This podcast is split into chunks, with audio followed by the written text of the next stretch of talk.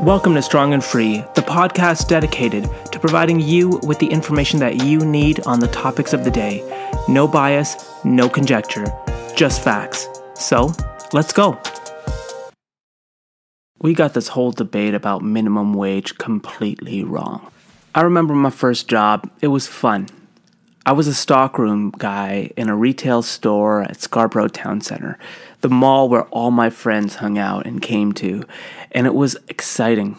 It was so exciting for me going to high school and telling my friends that, yo, I work at Town Center, and come through, see me.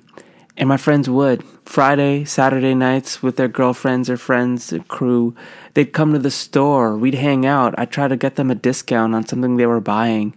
It was fun it was proud for me to tell my friends that I worked at this store. I made colleagues and friends at the store and I I learned how retail worked. It was a learning experience in a world I had no idea about.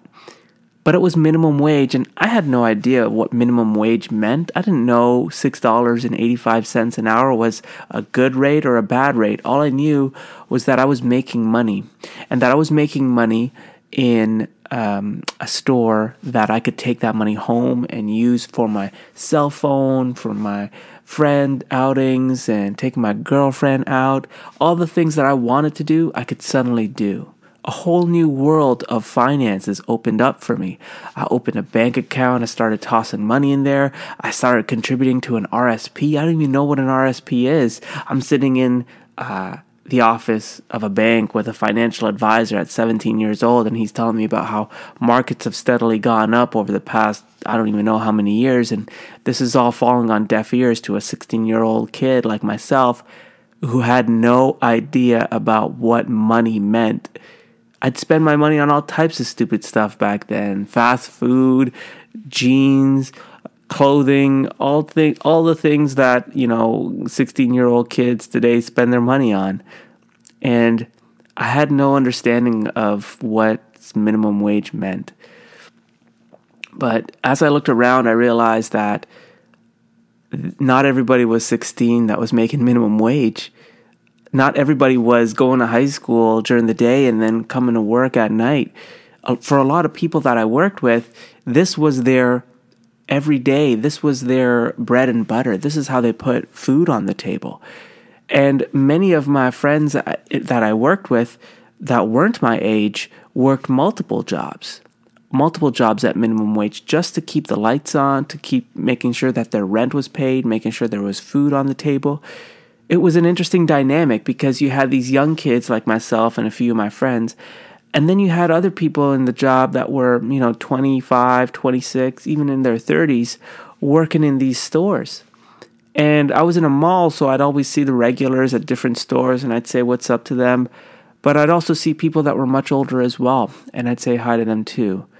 And what I realized is that minimum wage isn't just for 16 year olds, it's for everybody. There's people who are, because of life circumstances, are making minimum wage and maybe they try to go back to school, try to upgrade their skills or whatever the case is, um, but they are still making minimum wage and they're working in retail.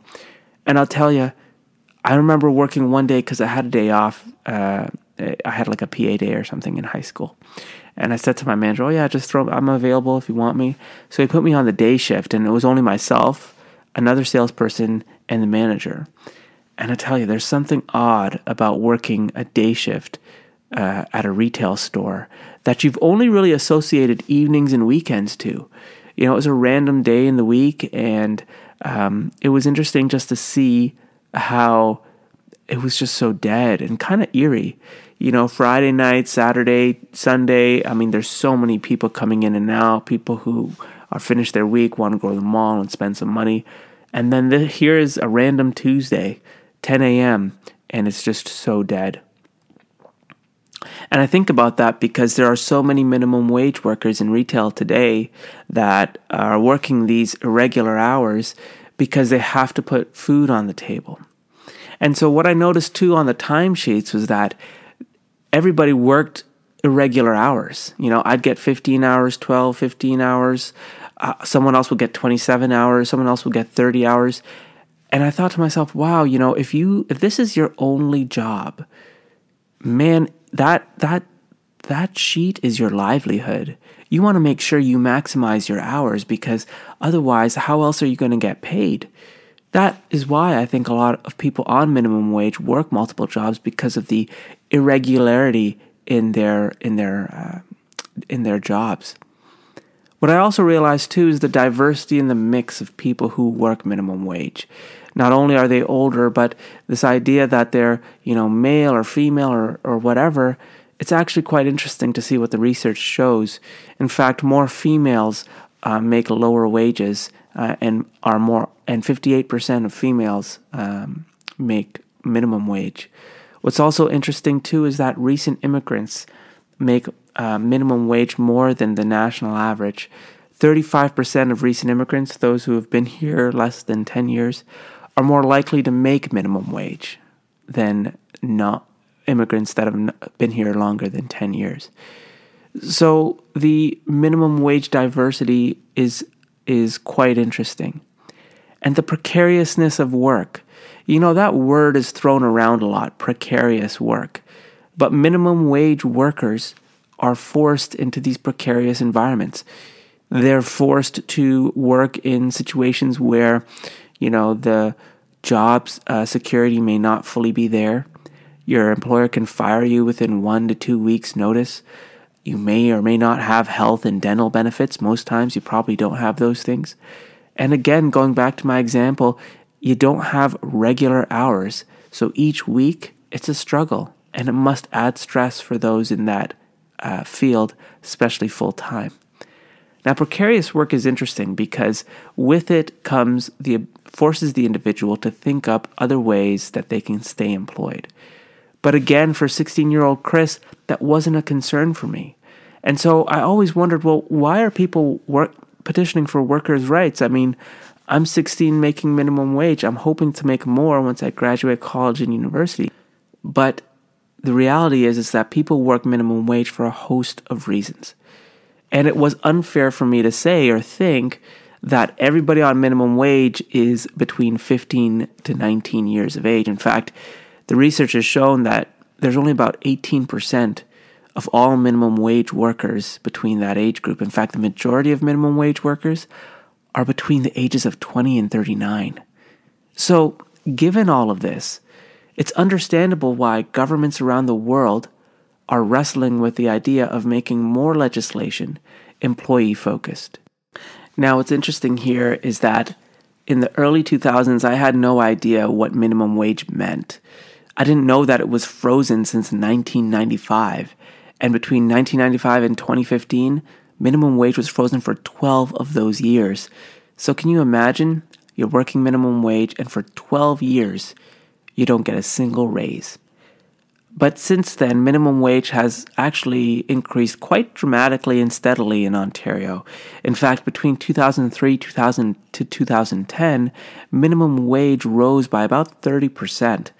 And between 2010 to 2017, it leveled off between $11.44 to $11.91. But the previous government under Kathleen Wynne proposed minimum wage to increase from uh, $11.91 in 2017 to $15 an hour by 2019. Now, there are a host of provisions for this under the Bill 148 that the previous government enacted. It was called the Fair Workers Better Fair Workplaces Better Jobs Act. And what this act tried to do, at least there's many aspects to this act, but five main points to this act was first to raise minimum wage to $15 an hour by January 1st, 2019, to up up to 20, 17 weeks leave for workers or their child after surviving domestic or sexual violence, with the first five days being paid. 10 days of personal emergency leave per calendar year for all workers, including two paid days, a required three weeks annual paid vacation for all workers who have stayed with their employer for five years, and finally, equal pay for part time workers who do the same job as full time workers. Now, what's interesting with this legislation is again, unlike anything that I'd seen before, there was a focus on the employee. It was employee focused legislation, a direct response to many, many workers' groups that advocated for the rights of minimum wage earners. Heck, I remember the protests when I were young. $10 an hour was the first protests I saw, then $13, then 14, and then $15. Most recently, $15 in Fairness, a group that campaigned for $15 an hour for minimum wage workers, was something that was pressuring the government to change its course, to not leave minimum wage untouched, but that it needs to increase. Because the cost of living, especially in our cities, are going up quite dramatically. And that minimum wage was unfortunately keeping people in poverty, at least according to some. I think what else was interesting with this bill was that finally here was legislation that enshrined vacation, paid vacation days for those that had stayed with their same employer for five years. I think back to that store that I worked at in Scarborough Town Center. There were so many people who had been with the company for seven, eight, nine years, who started there when they were 16 and continued into their mid 20s and late 20s. That, for whatever reason, they were very loyal to the company, but they weren't receiving any types of benefits at all. And so this was a way in which to reward that. It was a way in which to say, you had stayed with this company for so long making this money, you should deserve some paid time off as well, making sure that there was paid time off for those that were suffering from domestic and sexual violence. Again, a direct response to the fact that the majority of minimum wage workers were female. I think that was really interesting that the previous government put in place. Fast forward to June 2018 when the Progressive Conservative Party was elected to the province. Its premier, Doug Ford, and its leader, Doug Ford, was pressured by various groups to repeal Bill 148. The reason being because so many businesses were up in arms at the government for trying to mandate minimum wage increases in this short period of time. Again, to put it into perspective, between 2003 to 2010, minimum wage rose by about 30%.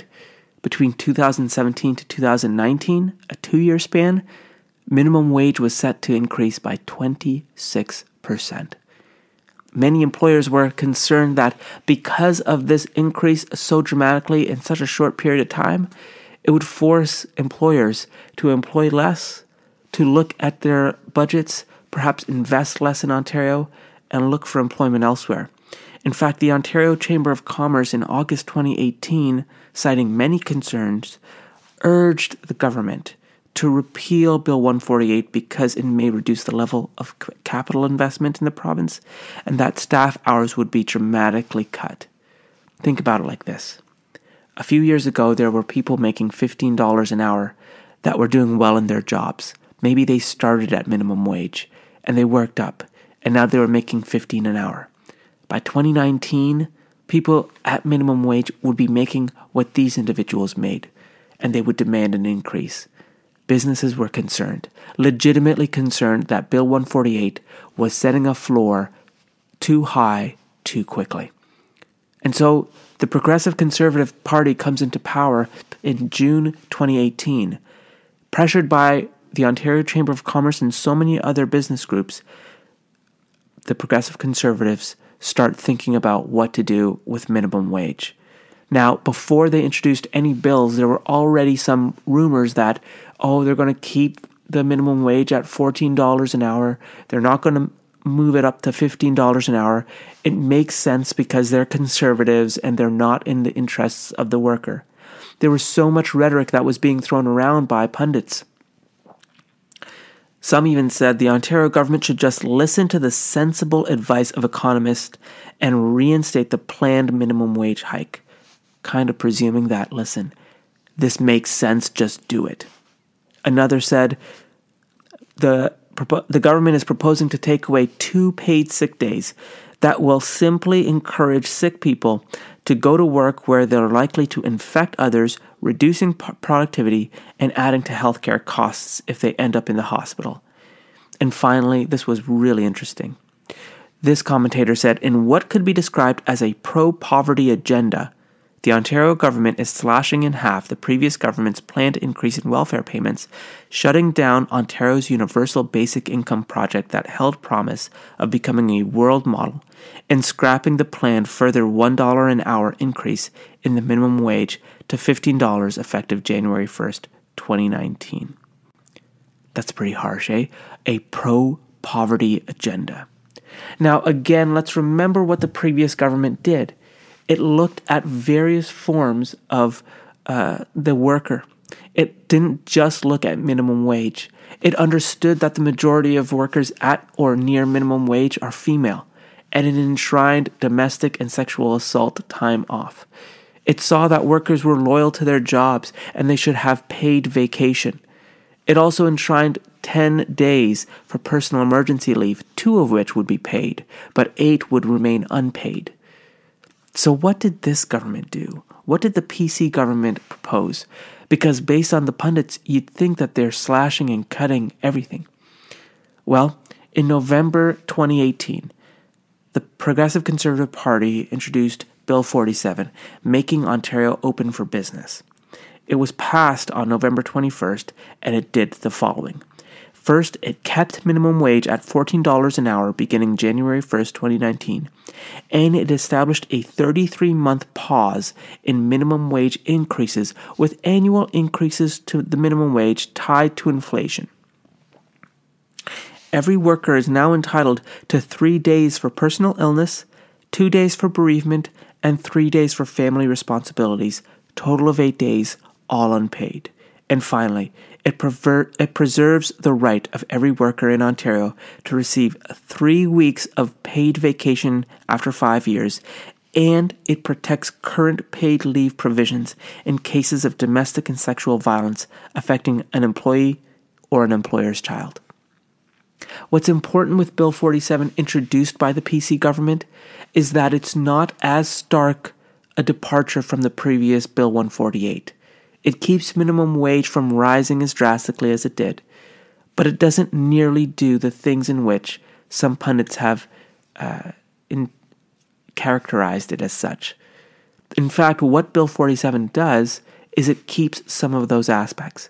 15 and fairness dot uh, sorry uh, fight for $15 in fairness.org which i encourage you all to go to check out this website it's an organization that has constantly fought for $15 an hour, as well as a host of other uh, rights for workers. It has a lot of research on its website that talk about the precarious work, as well as the general makeup of minimum wage workers in Ontario and the change of minimum wage workers in Ontario over time. It talks about the livable wage as well that has been proposed in British Columbia. There are so many articles on this website, but what's most important, I think, is that there's a document and it's linked in my sources uh, for this podcast, which outlines exactly all of the wins workers received as a result of Bill 47, introduced by the PC government. Going back to Christopher at 16, working in this retail store at Scarborough Town Center, I couldn't even think about taking paid vacation days. I couldn't think of the government ensuring that I had time off for domestic or sexual assault, or that my child could take, or I or my child, if we were affected, um, I could take time off for that. I couldn't think of the fact that there would be actual provisions in there for me to take unpaid days, but for bereavement or for personal emergency days that I could actually take those times off because in the in the minimum wage era that I worked in, if you took time off like that, not only was it unpaid, but your worker could actually let you go even if it was justified. Why did I want to do an episode on, on, on minimum wage? What do I believe are the important aspects of minimum wage that the province should think about? Well, first, it's that r- raising the minimum wage too quickly is, in fact, quite detrimental for the economy. Raising it too quickly, like 26% over two years, can be very bad. In Quebec, they did that in the 1970s. They raised the minimum wage very quickly, and what happened was there was a massive recession, of course, outside Quebec's control, but businesses were less likely to hire people because of this high minimum wage. Ontario has the highest minimum wage in all of Canada. And what Quebec saw after it tried to raise the minimum wage too quickly, too fast, is that its minimum wage had to drop, and it stagnated throughout the 80s and 90s and into the 2000s. So that's one aspect. Another aspect that governments need to consider is that the makeup of minimum wage workers are more diverse and there's just more Ontarians working minimum wage than ever before. In 1997, 3% of our workforce worked minimum wage. In, by 2014, this increased to 13%. Also, we have to consider the fact that minimum wage earners and increasing the minimum wage, it's not necessarily true that all minimum wage earners come from low income families. In fact, there are studies to show that 9.3% of all minimum wage earners come from low income families. The Ontario average is 9.2%. So, what we're seeing is that if you're a minimum wage earner, you're just as likely to come from a low income family as someone who is not a minimum wage earner in Ontario. So, making the inference that minimum wage earners are low income fam- families as well is a big inference. What the evidence shows is that there's not that direct correlation. Now, proponents of increasing the minimum wage would say that by boosting minimum wage, you're also boosting the economy. Earners, uh, people who make minimum wage, are more likely to spend than save. And in turn, this boosts the economy, especially the consumer economy. There are studies like what was the researchers in Chicago found that for every dollar increase of the minimum wage, it increases their spending by their families, household families, by $2,800 per year per household. So there's a direct correlation between increasing minimum wage and boosting the economy. Now, of course, that spending isn't on like what I did at 16 on frivolous things. It's most likely on the necessities of living. It's most likely on the things that are needed, like putting food on the table, like personal items and personal care, like making sure rent is taken care of. This is what minimum wage earners are spending their money on. They're not spending their money frivolously, generally speaking. What's also important to this debate is making sure that both sides are being discussed. The Ontario Chamber of Commerce raised really good points and strong points because while the government may institute an increase to the minimum wage, businesses are the ones that have to pay it. They're the ones that will have to employ uh, Ontarians. And it's so important that we look at both sides.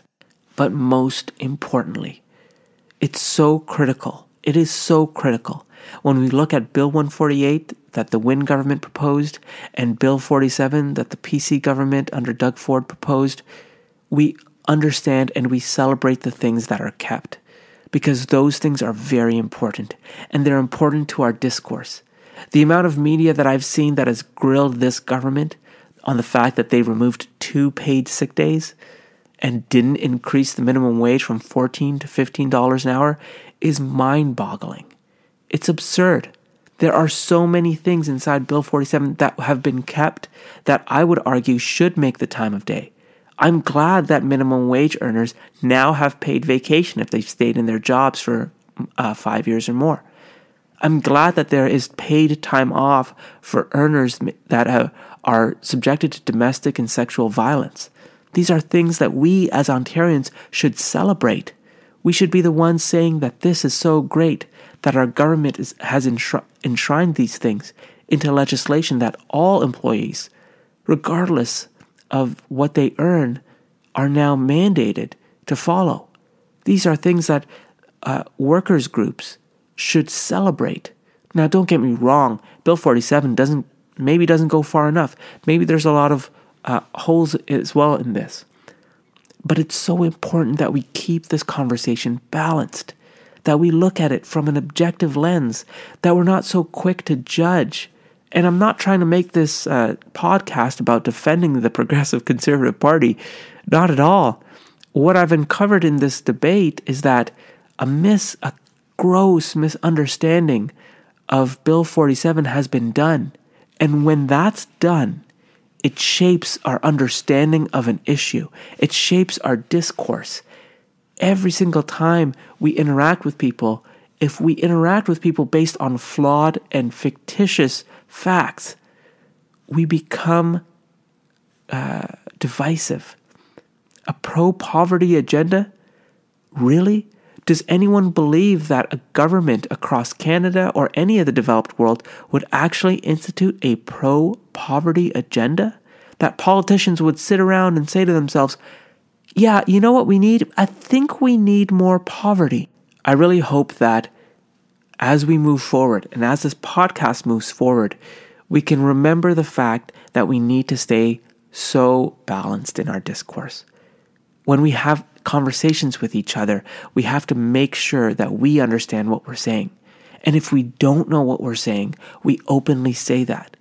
Inquisition means that we need to inquire with open minds, open hearts. Far be it from me to assume that I know what Bill 47 says in and out, but far be it from me to assume that Bill 47 is only in the interests of the rich and Bill 148 was only in the interests of the poor. That's a gross, gross misstatement. One in which that I would not be held accountable for, but I would include in my day-to-day conversations with friends. So when we interact, let's make sure that we're trying our best to fully understand the topic, that we get it, we understand it, and we're committed to action if it requires that. Thank you. And remember, stay balanced, stay informed. Thank you so much for listening to another episode of Strong and Free, the podcast dedicated to providing you with the information that you need on the topics of the day. And remember, stay balanced, stay informed.